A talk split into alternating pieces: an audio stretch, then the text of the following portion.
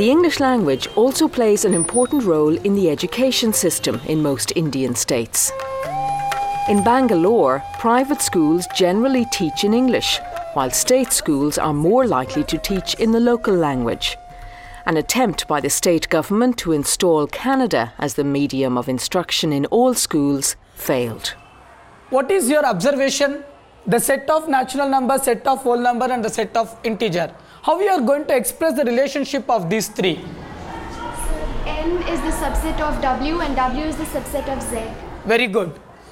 School managements refused to teach in Kannada because they said we have got English medium schools and we have admitted students because they want to learn English. We can't force them to learn Kannada. The government said, well, Kannada is the state language. They said, we don't care.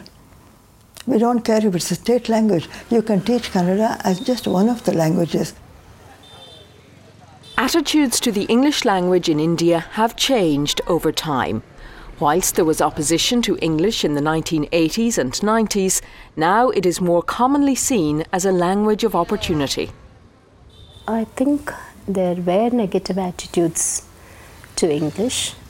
I remember some movements within English departments actually where there was an argument uh, which was called nativism, which was taking the rounds in the 80s and 90s where people thought that the best way to decolonize was to stay away from the English language.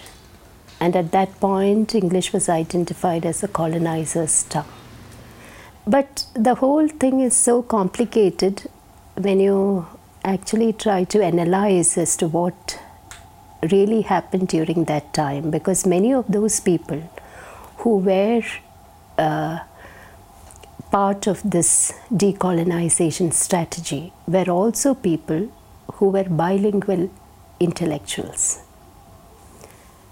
So they had got the best of English and the local language at some point during colonial times. So there was active resistance to it. And many of the sections which were disadvantaged fought against the nativists and decided that they want the medium of instruction to be in English in all colleges. My affiliation to English, as many people of my generation, is a very close affiliation. And we like the language. I don't feel apologetic because I talk in English. As many Indians want to do now, they're all the people who came after independence. They say, Look, why are you talking an alien language? I, I tell them, I don't think it's alien at all until about 25, 30 years ago, people would have seen it as a you know, language more in a negative sense. That it's, uh, you know, yeah, we were forced to learn the language because the Britishers were here. It was not said so, but then, you know, there was that, you know, with the British legacies in this country. I mean, language is the most important legacy of the Britishers. But today, over the last 20 years, you know, yeah, you have a globalizing uh, you know, situation on the economic front.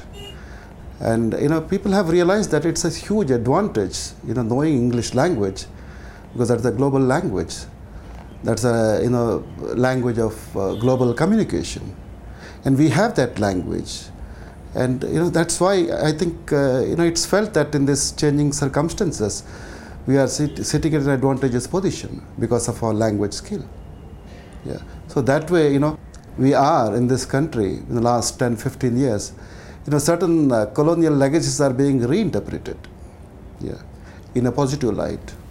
It was the people's decision, and the people's, and I think the people have decided to stay with it. That's how it shows itself. Actually, in a way, you, you could even say that, you know, there is a, uh, a rediscovery of English as the language which has to be necessarily pursued if you would if you should have access to a better life.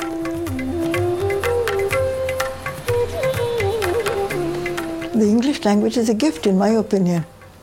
It's not just a gift for me as an individual, it's a gift to the country. And so I always believe make use of the gift that they left you. Don't worry that it's belonged to them It belongs to us now.